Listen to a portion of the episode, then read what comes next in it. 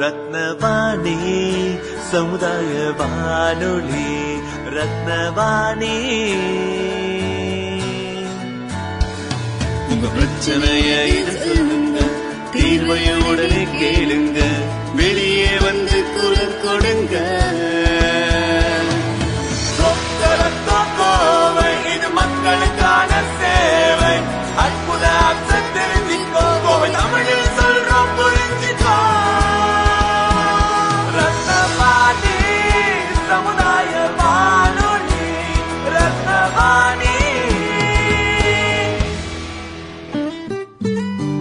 ரத்னவாணி தொண்ணூறு புள்ளி எட்டு சமுதாய வானொலி ஒலிபரப்பு கோவை ஈச்சனாரி ரத்தினம் கல்லூரி வளாகத்தில் இருந்து ஒலிபரப்பாகிறது.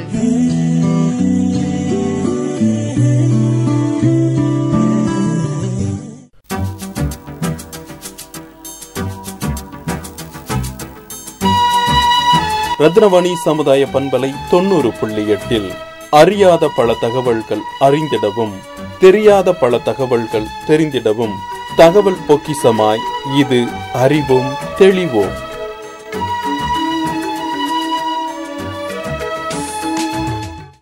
ரத்னவாணி சமுதாய வானொலி தொண்ணூறு புள்ளி எட்டில் இணைஞ்சிருக்கீங்க. நான் உங்கள் சிநேகிதன் மகேந்திரன். இது அறிவோம் தெளிவோம் நிகழ்ச்சி. தமிழ்நாட்டுக்கென்று நிறைய சிறப்புகள் இருக்கிறது. நம் இந்திய நாடு ஆயிரத்தி தொள்ளாயிரத்தி நாற்பத்தி ஏழாம் ஆண்டு விடுதலை அடைந்த பின்னர்தான் மொழிவாரியாக தனித்தனி மாநிலங்களாக பிரிக்கப்பட்டது. ஆயிரத்தி தொள்ளாயிரத்தி ஐம்பத்தி ஆறாம் ஆண்டு நவம்பர் முதல் தேதி மொழிவாரி மாநிலங்கள் பிரிக்கப்பட்டன. அவரவர் மாநிலங்களுக்கு அவரவர் விரும்பிய பெயர்கள் சூட்டப்பட்டது.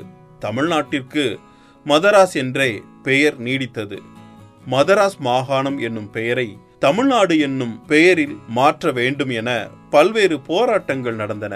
தமிழ்நாடு என்று பெயர் மாற்றம் செய்யப்பட வேண்டும் என்பதற்காக சங்கரலிங்கனார் அவர்கள் தொடர்ந்து எழுபத்தி ஆறு நாட்கள் உண்ணாவிரதம் இருந்து உயிர் நீத்தார்.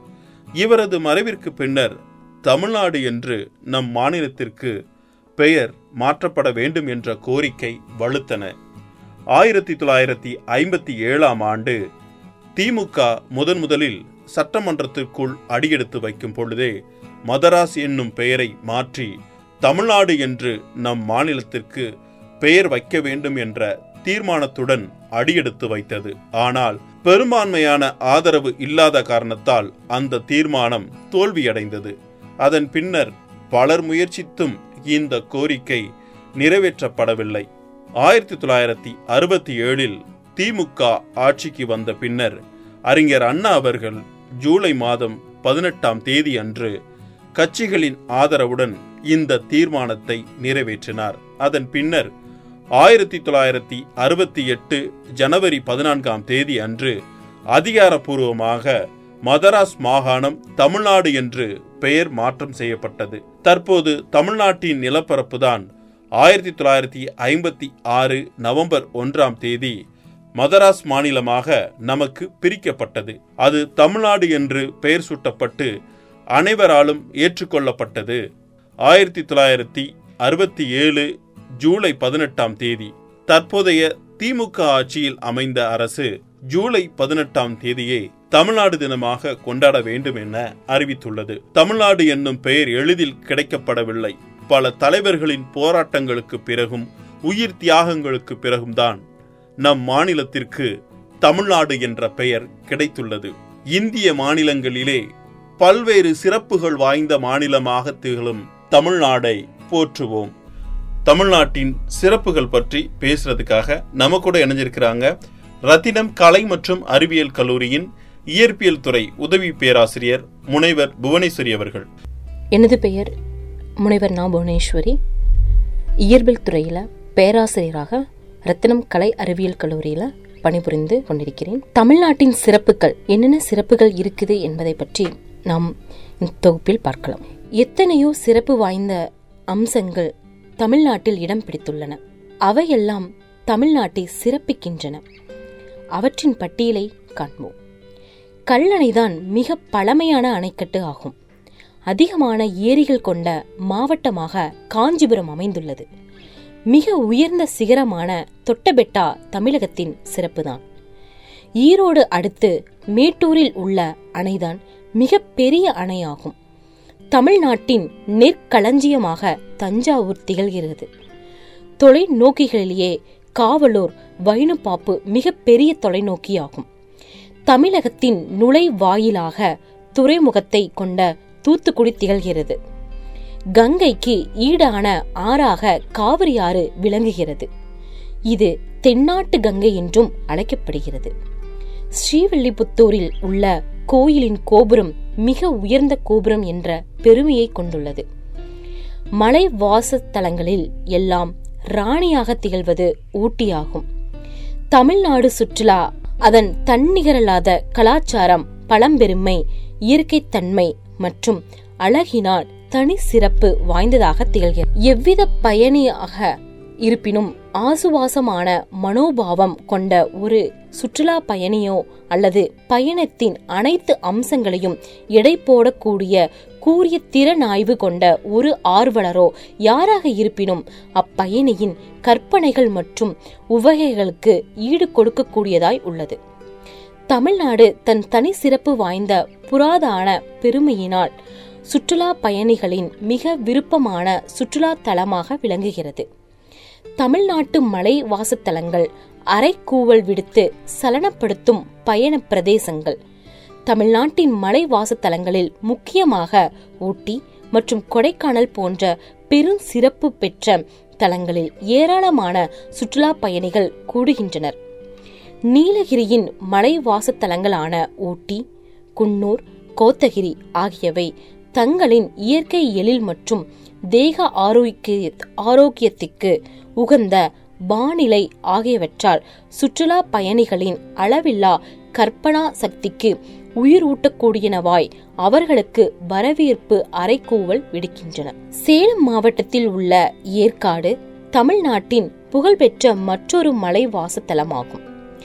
அவ்வளவாக யாரும் இதுவரை சென்றிராத கொல்லிமலை மற்றும் வால்பாறை ஆகியவையும் கொஞ்சம் கொஞ்சமாக சுற்றுலா பயணிகளிடையே பரிச்சயமாகி வருகின்றன. தமிழ்நாட்டு கடற்கரைகள் கவர்ந்திழுக்கும் கரையோர வசீகரங்கள். தமிழகத்தின் கரையோர சுற்றுலா தலங்கள் முடிவின்றி அகல விரிந்திருக்கும் கடல் நீரின் அழகு சூழ அனைத்து அம்சங்களும் பொருந்தியனவாய் ஒரு முழுமையான கடற்கரை விடுமுறையை அளிக்க வல்லவனாக உள்ளன. கடற்கரை விடுமுறை என்றாலே மகாபலிபுரம் கடற்கரை நம் கண்முன்னே விரியும். மெரினா கடற்கரை மற்றும் பெசன்ட் நகர் கடற்கரை ஆகியவை தமிழ்நாட்டின் தலைநகரமான சென்னைக்கு வருவோருக்கு பயண விருந்தளிப்பவனாய் உள்ளன. மகாபலிபுரம் மற்றும் சென்னை கடல் நீரின் விரிவாக்க விரிவாக்கமாக விளங்கும் கோவளம் கடற்கரை அதற்குரிய அழகோடு சுற்றுலா பயணிகளை வசீகரிக்கிறது. நாகப்பட்டினம் மாவட்டம் தமிழ்நாட்டின் முக்கியமான சில கடற்கரையோர சுற்றுலா தலங்களான நாகூர், வேளாங்கண்ணி, சிக்கல், கோடியக்கரை, வேதாரண்யம், மன்னார்குடி மற்றும் தரங்கம்பாடி ஆகியவற்றை உள்ளடக்கியுள்ளது. நாகூர் வங்காள விரிகுடாவின் கரையோரத்தில் தமிழ்நாடு மற்றும் பாண்டிச்சேரியின் எல்லையோரத்தில் அமைந்துள்ள இனிய முரண்பாடுகளை கொண்ட ஒரு சிறிய நகரமாகும். பூம்புகார் ஒரு கடற்கரையோர தலமாக இருப்பதோடல்லாமல் வரலாற்று சிறப்பு பெற்று புகழ்பெற்ற தமிழ் காப்பியமான சிலப்பதிகாரத்திலும் இடம்பெற்றதாக திகழ்கிறது. கன்னியாகுமரி இந்தியாவின் தெற்கு கடைக்கோடியில் வங்காள விரிகுடா, அரேபிய கடல் மற்றும் இந்திய பெருங்கடல் ஆகியவை சங்கமமாகும் இடத்தில் அமைய பெற்றுள்ளது. இதன் பூகோள அமைப்பு மற்றும் சுண்டி இழுக்கும் சுற்றுலா அம்சங்களினால் இது தமிழ்நாடு சுற்றுலாவின் அதீத மவுசு கொண்ட தலமாக விளங்குகிறது. திருச்செந்தூர் மற்றும் ராமேஸ்வரம் ஆகியவை கடற்கரையோரம் அமைந்துள்ள சில முக்கிய வழிபாட்டு தலங்களாகும். தமிழ்நாட்டின் பாரம்பரிய முனைகள், கலாச்சார மையங்கள். தமிழ்நாட்டின் சில சுற்றுலா தலங்கள் அவற்றின் வலிமையான பாரம்பரியம் மற்றும் கலாச்சார மனம் கமழும் தன்மைக்காகவே உள்நாட்டு மற்றும் வெளிநாட்டு பயணிகளிடையே பெரும் புகழ் பெற்றுள்ளன. இவ்வகை தலங்களில் முதன்மையானது செட்டிநாடு பகுதியில் மிக பிரபலமாய் இருக்கும் காரைக்குடி ஆகும். இங்குள்ள சமையற்கலை நெசவுகள் ஏராளமான கோயில்கள் மற்றும் சொகுசு விடுதிகளாக மாற்றப்பட்டுள்ள மாளிகைகள் ஆகியவை தமிழ் கலாச்சாரத்தின் முக்கிய ஆதாரங்களாக திகழ்கின்றன. கொங்கு கலாச்சாரம் தவளும் கோயம்புத்தூர் கோயில் நகரங்களான மதுரை மற்றும் தஞ்சாவூர் ஆகியவையும் தமிழ் கலாச்சாரத்தின் உறைவிடங்களாக விளங்குகின்றன. இவை இந்த நவீன யுகத்திலும் கலாச்சார பெருமை பொதிந்து காணப்படுகின்றன. தமிழ்நாட்டு கோயில்கள் ஆவலை தூண்டும் அற்புதங்கள். தமிழ்நாட்டின் கோயில்கள் தமிழ்நாட்டின் சுற்றுலாவின் முத்திரை பதித்த மிக முக்கியமான தலங்களாகும். இங்குள்ள கோயில்களின் கோபுரங்கள் உயர்ந்தோங்கிய வண்ணம், தேர்ந்த சிற்ப வேலைப்பாடுகளும் அடுக்கடுக்கான சித்திர வேலைப்பாடுகள் மற்றும் வடிவங்களும் கொண்டவையாக மிளிர்கின்றன. தஞ்சாவூர் மற்றும் கும்பகோணம் ஆகியவற்றின் தெய்வாம்சம் மற்றும் இவற்றை ஆண்ட அப்போதைய மன்னர்களால் நிறுவப்பட்டுள்ள கட்டிடக்கலை அற்புதங்களை பார்க்கவென்றே சுற்றுலா பயணிகள் இங்கு வந்து குவிகின்றனர். தராசுரம், மயிலாடுதுறை, திருவாரூர், திருமணஞ்சேரி, திருக்காவூர் ஆகியன கட்டாயமாக சென்று வரக்கூடிய சில முக்கிய கோயில்களாகும். பாண்டிய மன்னர்களால் கட்டப்பட்டுள்ள மதுரை மீனாட்சி அம்மன் கோயில் தமிழ்நாட்டின் கட்டடக்கலைக்கு உன்னதமானதோர் சான்றாக அற்புதமான சிற்ப வடிவங்களை கொண்ட கோயிலாக உயரிய கட்டிடக்கலை அதிசயமாக விளங்குகிறது. அலைகளற்ற அமைதியான கடற்கரையில் அமைந்துள்ள ராமேஸ்வரம் கோயில் சிவபெருமானின் பனிரெண்டு ஜோதிர் லிங்கங்களுள் ஒன்றை கொண்டுள்ள சிறப்பு வாய்ந்ததாகும். தமிழ்நாட்டில் பாடப்பொருள் சார்ந்த கோயில்கள் ஆன்மீக சுற்றுலா சுற்றுலாக்களில் முக்கிய இடம் வகிக்கின்றன. தஞ்சாவூரை சுற்றியுள்ள நவகிரக கோயில்கள் ஒன்பது கிரகங்களுக்காக அர்ப்பணிக்கப்பட்டவை ஆகும். இக்கோயில்களுக்கு நாடு முழுவதிலும் இருந்து பக்தர்கள் வந்த வண்ணம் உள்ளனர்.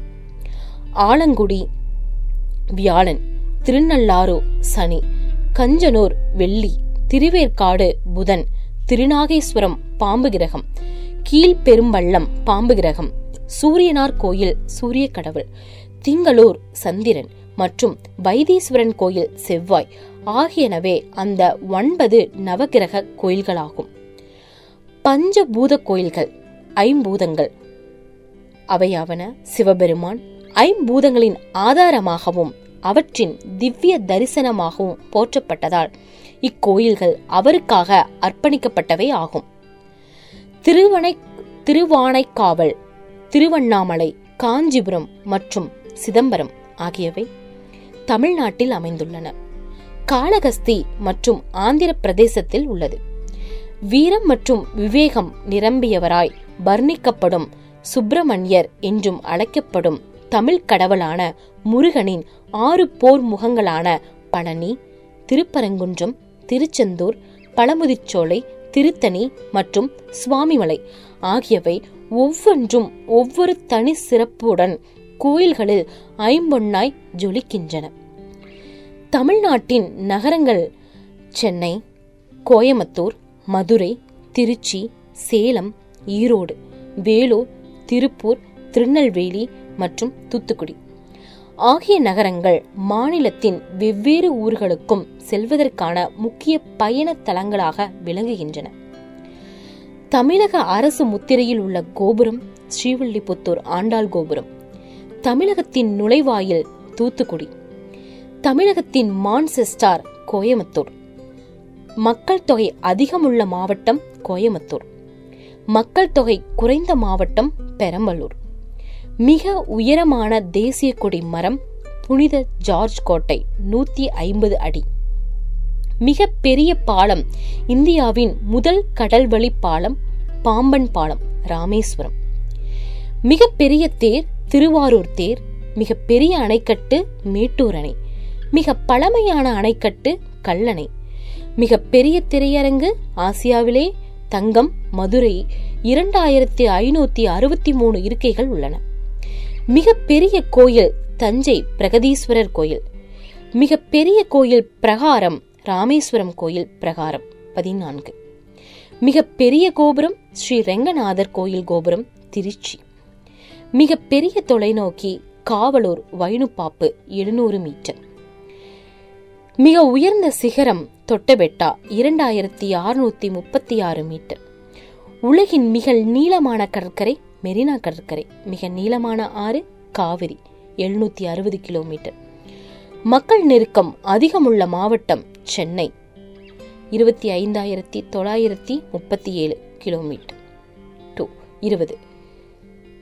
மக்கள் நெருக்கம் குறைவாக உள்ள மாவட்டம் சிவகங்கை.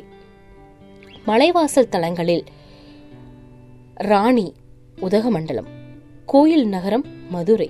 தமிழ்நாட்டின் ஹாலந்து திண்டுக்கல் மலர் உற்பத்திக்கு. ஆசியாவில் மிகப்பெரிய பேருந்து நிலையம் கோயம்பேடு பேருந்து நிலையம். மிகப்பெரிய சிலை திருவள்ளுவர் சிலை, நூத்தி முப்பத்தி மூன்று அடி.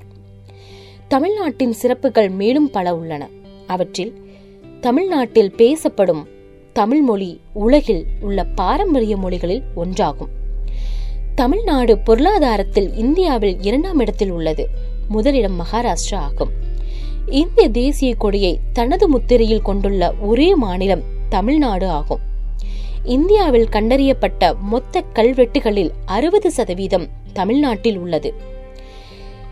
தமிழ்நாட்டில் கீழ்கண்ட இடங்கள் யுனெஸ்கோவால் பாரம்பரிய நினைவு சின்னங்களாக அறிவிக்கப்பட்டுள்ளன. அவை மகாபலிபுரம், தஞ்சை பிரகதீஸ்வரர் ஆலயம், கங்கை கொண்ட சோழபுரம் கோவில், தாரகாசுரத்தில் உள்ள ஐராவதேஸ்வர் கோவில், நீரிகளை மலை ரயில், மேற்கு தொடர்ச்சி மலைத்தொடர். ஆயிரத்தி எட்நூத்தி ஆறில் வேலூரில் நடைபெற்ற சிப்பாய் கழகம் ஆங்கில கிழக்கிந்திய கம்பெனிக்கு எதிராக நடைபெற்ற மாபெரும் முதல் எதிர்ப்பு நிகழ்வாகும். தமிழ்நாடு காவல்துறையில் பனிரெண்டு புள்ளி ஐந்து சதவீத பெண்கள் பணிபுரிவதால் இந்தியாவில் அதிக பெண்களை கொண்ட காவல்துறையாக தமிழ்நாடு உள்ளது. இரண்டாயிரம் ஆண்டுகள் பழமையான தமிழ் இலக்கியம் உலகில் மிகவும் தொன்மையானது. இந்தியாவில் வாழை, மஞ்சள், மலர்கள் மற்றும் மரவள்ளி கிழங்கு ஆகியவற்றை அதிகமாக உற்பத்தி செய்யும் மாநிலமாக தமிழ்நாடு உள்ளது. பக்தி இயக்கம் தமிழ்நாட்டில் தோன்றி இந்தியாவின் மற்ற இடங்களுக்கு பரவியது. கபடி விளையாட்டு தமிழ்நாட்டில் தோன்றியது. உடல் உறுப்புகளின் தானத்திலும் தமிழ்நாடு இந்தியாவில் முதலிடத்தில் உள்ளது. சூரிய மின்னாற்றல், காற்று மின்னாற்றல் உற்பத்தியில் தமிழ்நாடு இந்திய அளவில் முதலிடத்தில் உள்ளது. இந்தியாவின் வாகன ஏற்றுமதியில் மொத்தம் அறுபது சதவீதம் தமிழ்நாட்டின் சென்னையில் நடைபெறுகிறது. இந்தியாவின் பழமையான ஷாப்பிங் மால் சென்னையில் உள்ள ஸ்பென்சர் பிளாசா ஆகும். சென்னையில் கோயம்பேடு பேருந்து நிலையம் ஆசியாவில் மிக பெரியது ஆகும். பண்டலூர் உயிரியல் பூங்கா இந்தியாவில் பரப்பளவில் மிக பெரியது. உலக சுகாதார நிறுவனம் அடையாறு புற்றுநோய் நிறுவனத்தை நாட்டின் உயர்தர நிறுவனமாக அறிவித்துள்ளது. சென்னையின் கத்திப்பாரா சந்திப்பு ஆசியாவின் மிகப்பெரிய குளோவர் லீப் பிளைஓவர் பாலமாகும். மெரினா கடற்கரை நீளமான இயற்கையான நகர்ப்புற கடற்கரை ஆகும். உலகின் மிகப்பெரிய சூரிய ஒளி மின்னாற்றல் தயாரிக்கும் அமைப்பு தமிழ்நாட்டின் கமுதியில் அமைந்துள்ளது. தமிழ்நாடு இந்தியாவில் அதிகளவு ஜனாதிபதிகளை கொடுத்துள்ளது. Sarvepalli doctor Radhakrishnan, Venkataraman, doctor A P J Abdul Kalam. Vedanthangal பறவைகள் சரணாலயம் இந்தியாவின் பழமையான நீர்ப்பறவைகள் சரணாலயமாகும். இந்தியாவில் பூக்கும் தாவரங்களில் இருபத்தி நான்கு சதவீதம் தமிழ்நாட்டில் உள்ளது. இந்தியாவின் மிகப்பெரிய ரோஜா தோட்டம் ஊட்டியில் உள்ளது. இங்கு இருபத்தி இரண்டாயிரம் வகையான பூக்கள் காணப்படுகின்றன.